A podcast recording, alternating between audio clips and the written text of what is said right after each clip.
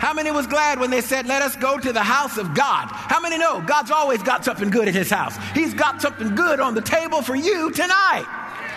Praise God. A lot of times, our level of expectation also determines our level of reception.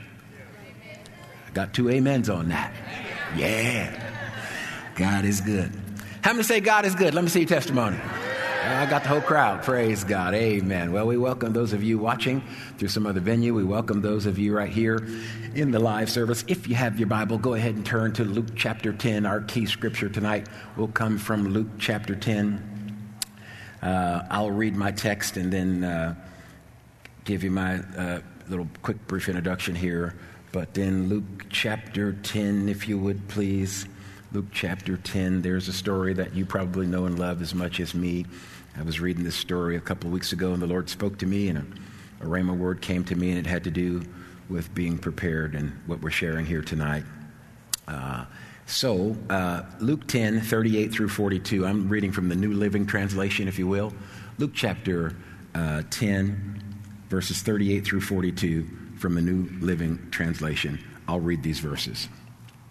As Jesus and the disciples continued on their way to Jerusalem, they came to a certain village where a woman named Martha welcomed him into her home.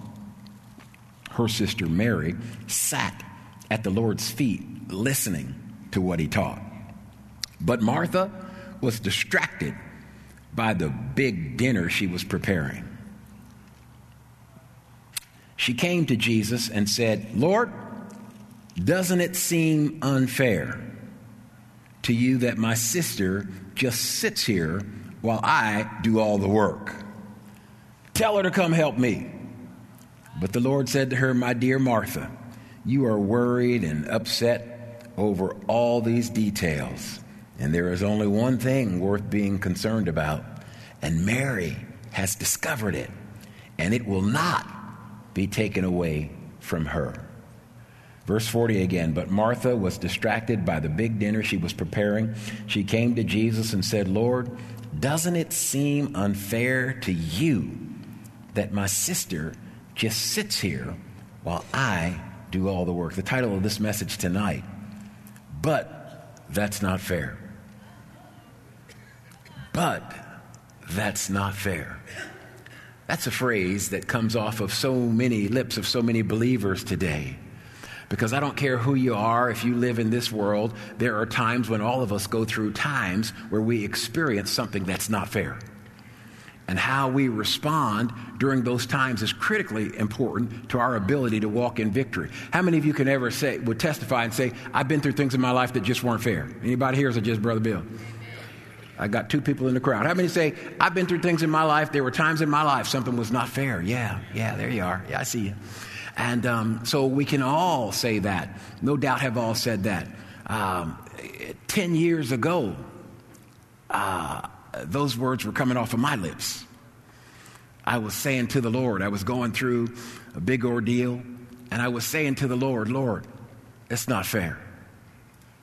You see what I'm going through, and you know that's not fair. And I was telling the Lord of the things I felt I'd done and stuff I felt I'd done right. And I was saying to him, Lord, you know what, I'm going through is not fair. And as I was telling the Lord how unfair my situation was, the Lord spoke to my heart. And He told me to stop saying that because I was starting to complain. And, and, and as I said, I've, I've, I've, said there's no doubt, it doesn't matter who you are, it doesn't matter where you've come from. If you're living in this world, you have experienced things that are unfair.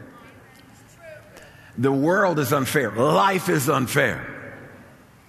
They're unfair down there on your job, they're unfair in your family, they're unfair among your friends. Go to the store, they're unfair at the store. There's no place on the planet that you can go and not potentially experience unfairness, unfair situations. And if you're not careful, you can find yourself crying out like Brother Bill, but that's not fair. And the Lord told me to stop saying that, not because my situation wasn't unfair, but the Lord was saying to me, I see you. I see right where you are. I know right what you're going through. I already know that. So you saying that over and over again is not going to help you get on the victory side.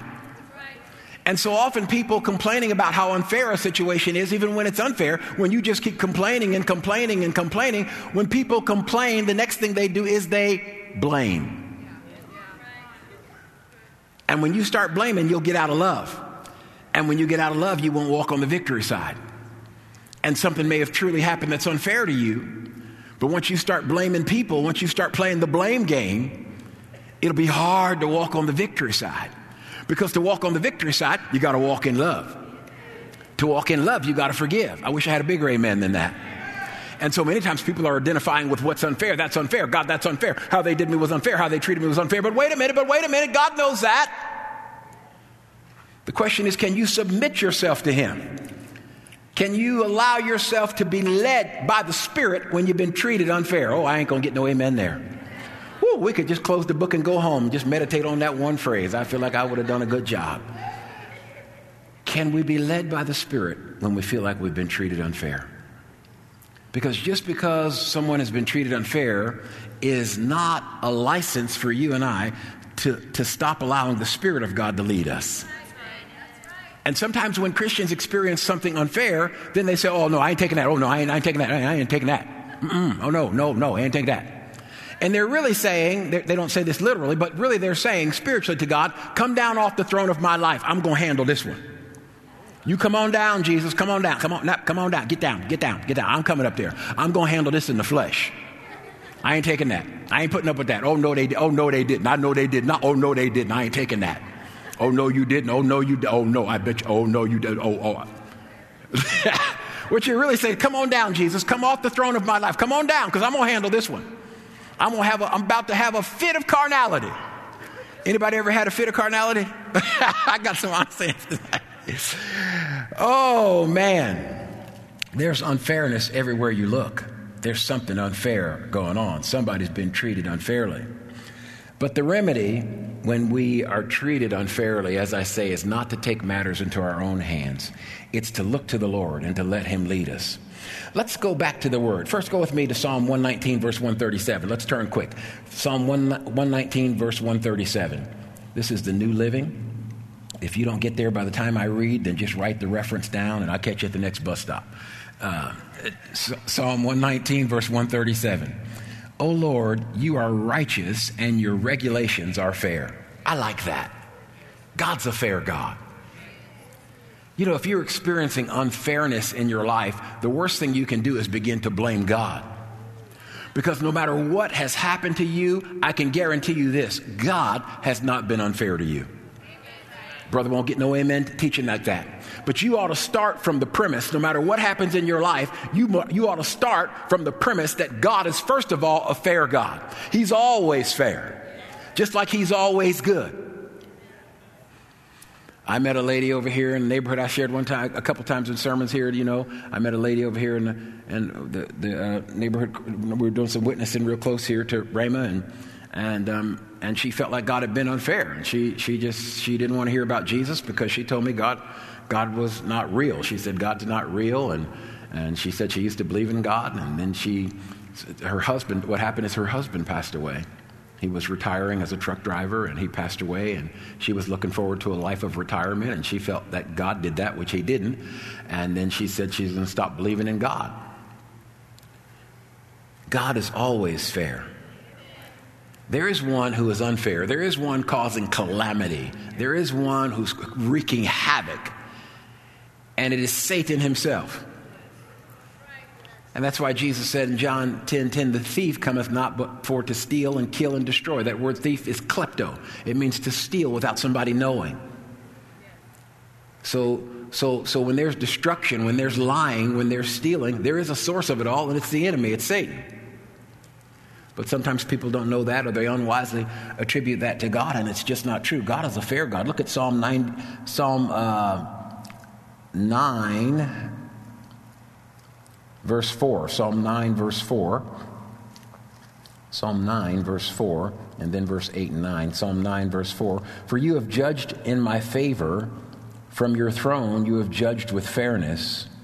He will judge the world with justice and rule the nations with fairness. The Lord is a shelter for the oppressed, a refuge in times of trouble. God's a fair God. He's always fair. He can't be anything but fair and good. His nature is fair and good. Yeah. God also gives fairness to his people. Look at Psalm 103, verse 6. Psalm 103, verse 6. Psalm 103, verse 6. It says this The Lord gives righteousness and justice to all who are treated unfairly. I like that. God, God knows how to bring righteousness and justice to people who feel like they've been treated unfairly. Yeah. And on and on we can go. But back to our, our key text. Uh, it said there in verse uh, in Luke 10 at verse 40, Martha said this, Lord, doesn't it seem unfair to you that my sister just sits here while I do all the work?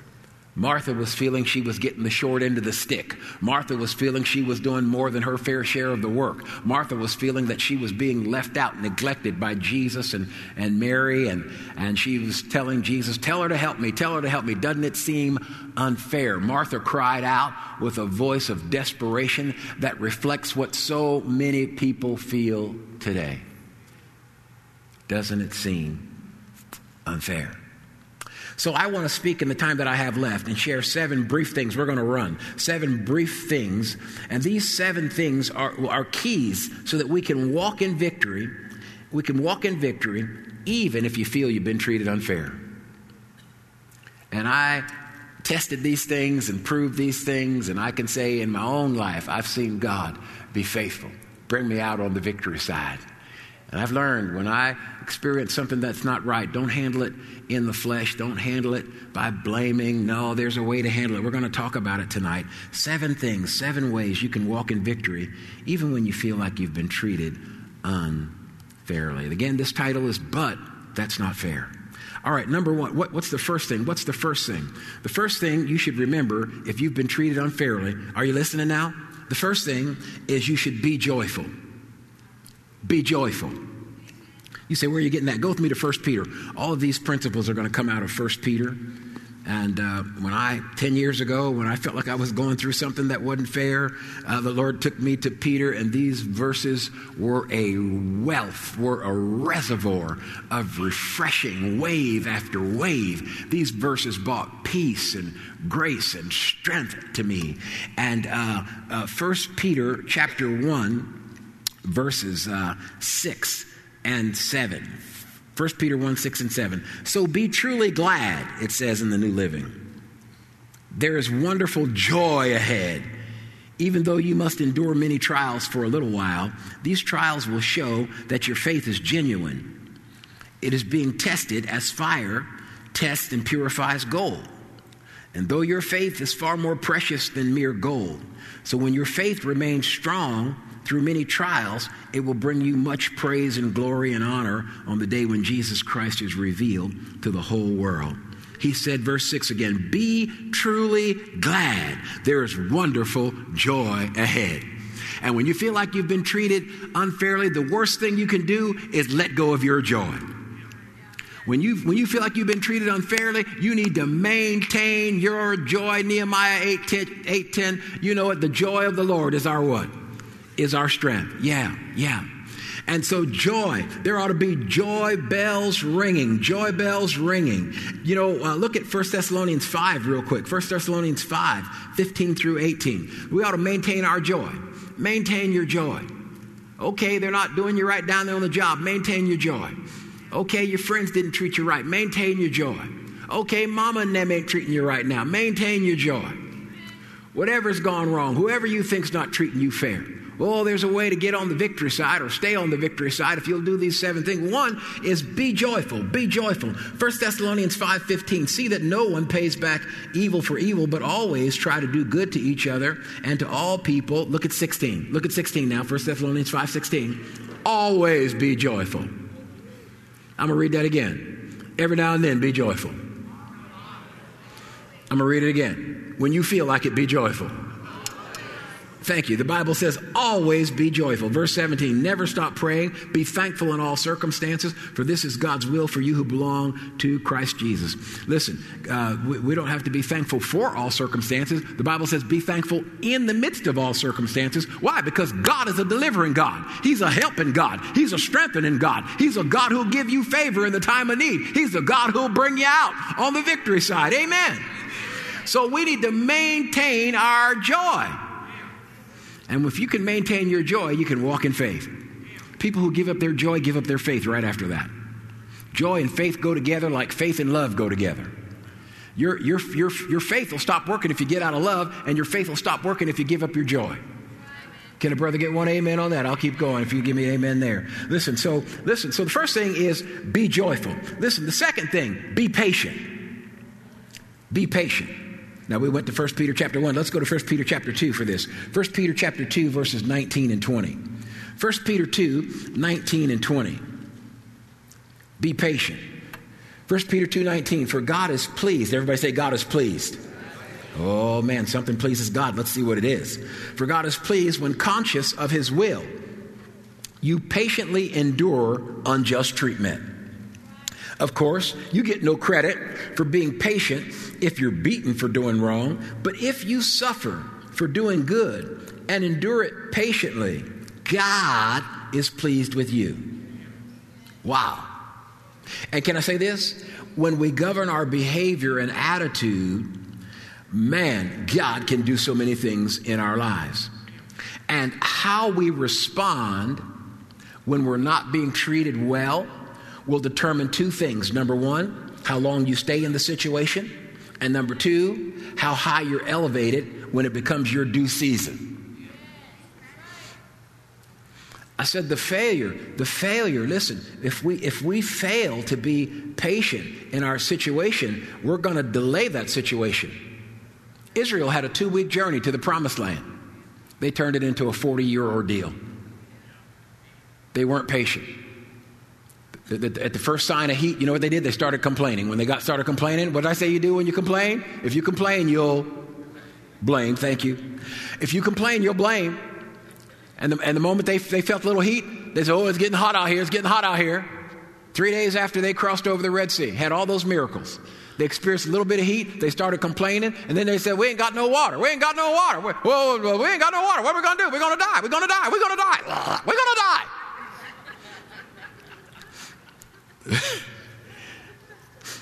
and they started complaining and they got out of faith. And God forgave them and they complained, and God forgave them and they complained. When they gave them water, then they said, We ain't got no bread. When he gave them bread, they said, We ain't got no meat. He gave them meat, they were still complaining. They complained about the heat. He put clouds over them to block the heat. He led them by a, fire, a pillar of cloud uh, d- during the day and, and a pillar of fire at night, and, and they still complained. Be patient. If you feel like you've been wronged, you feel like you're not being treated well, you've got to be patient in that thing. God is pleased when He sees His son and daughter respond in the right way. Can I tell you what I'm not saying in this point? If you're experiencing abuse, you need to get out of that. God's word doesn't tell anybody to put up with abuse and go through abuse and stay in abusive situations. I'm not talking about somebody beating on you and all that. You need to get out of that sometimes you have to say stuff like that because people will twist your words and make it seem like you're saying something that you shouldn't. But, but when we're not talking about an abusive situation, you need to be patient in that thing. God's watching you. And He's also watching how we respond. And the Bible said right there twice God is pleased. God is pleased when He sees, even if we're suffering unjust treatment, but we're responding to it patiently. Next, listen. Uh, so we need to be joyful, be patient. Let's go a little faster. Listen, uh, number three, be quiet and turn it over to God. Can I get amen on this point? You still want the scripture for this, or can I just go on? To give you the scripture? Okay, 1 Peter 2 21 through 23. 1 Peter 2 21 through 23. For God called you to do good, even if it means suffering, just as Christ suffered for you. He is your example and you must follow in his steps.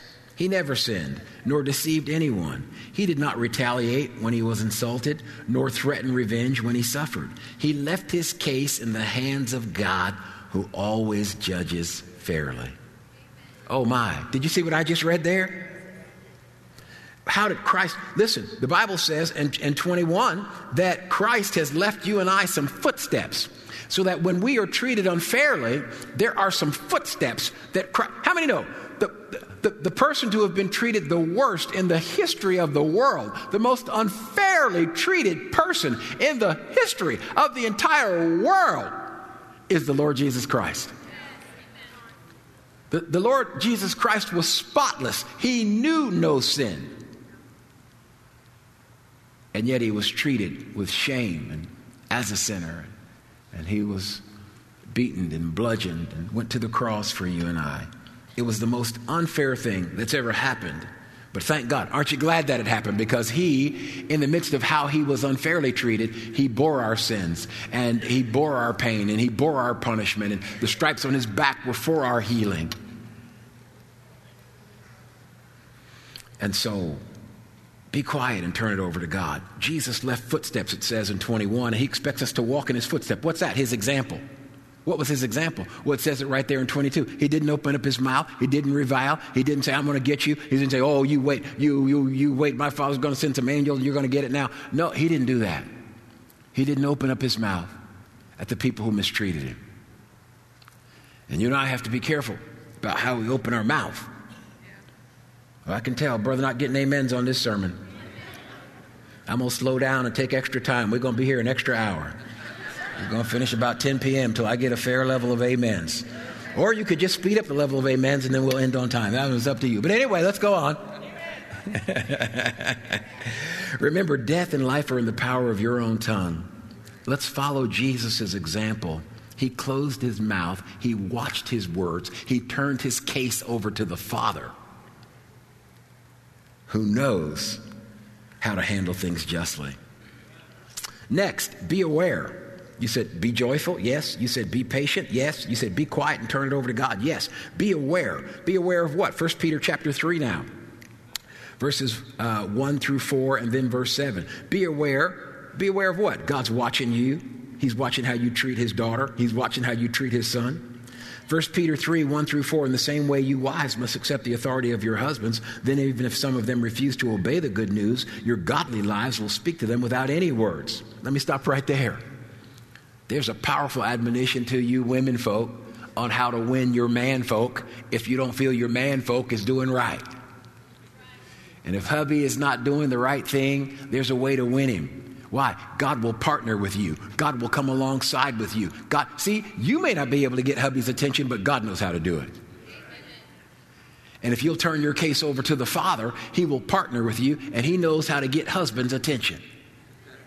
Yeah. Yeah.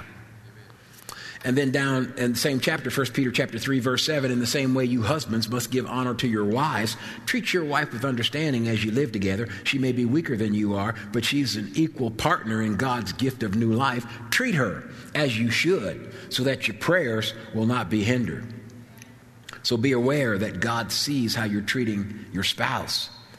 And your spouse is, first of all, his daughter. Your spouse is, first of all, his husband uh, uh, his, his man, his son. So your husband, his son. So, so, so God's watching how you treating that man. God's watching how you treating that girl. If you feel like your partner hasn't treated you right, turn your case over to the Lord. He'll help you. He'll bring you out on the victory side. So often people get in the flesh and try and handle it themselves. What do you got next, Brother Bill? Listen, be forgiving. 1 Peter 3:16. Go with me to 1 Peter 3:16. But do this in a gentle and respectful way. Keep your conscience clear, that if people speak against you, they will be ashamed when they see what a good uh, life you live because you belong to Christ. Remember, it is better to suffer for doing good if it is what God wants than to suffer for doing wrong. So keep your conscience clear and forgive and forget. 1 Peter 4 8 says this 1 Peter 4 8, most important of all, continue to show deep love for each other, for love covers a multitude of sins. Yeah. Remember this without forgetting, there can be no forgiving. I said, without forgetting, there can be no forgiving. So, how do you do that? You choose what you think about. Think about good things. Think about positive things. Philippians 4 8. Think about things that lead to a good report, things that are honorable, things that are honest and just, and things that are praiseworthy. Think about that. Next, be humble. So, what did you say? You said be joyful, be patient, be quiet and turn it over to God, be aware, be forgiving, be humble. 1 Peter 5 5 through 7. 1 Peter 5 5 through 7. In the same way, you who are younger must accept the authority of elders. All of you, dress yourselves in humility as you relate to one another. For God opposes the proud. Listen now, God opposes the proud, but gives grace to the humble. So humble yourselves under the mighty power of God, and at the right time, some versions say in due season, He will lift you up in honor. Give all your worries, verse 7, give all your worries and cares to God, for He cares about you. You feel like you're being treated unfairly? Humble yourself. Don't take matters into your own hands. Give people the benefit of the doubt. Sometimes you can make false assumptions about what people are saying or thinking, but control your thoughts. Humble yourself. Yeah. Let the Lord help you. Let the Lord handle it. Be humble.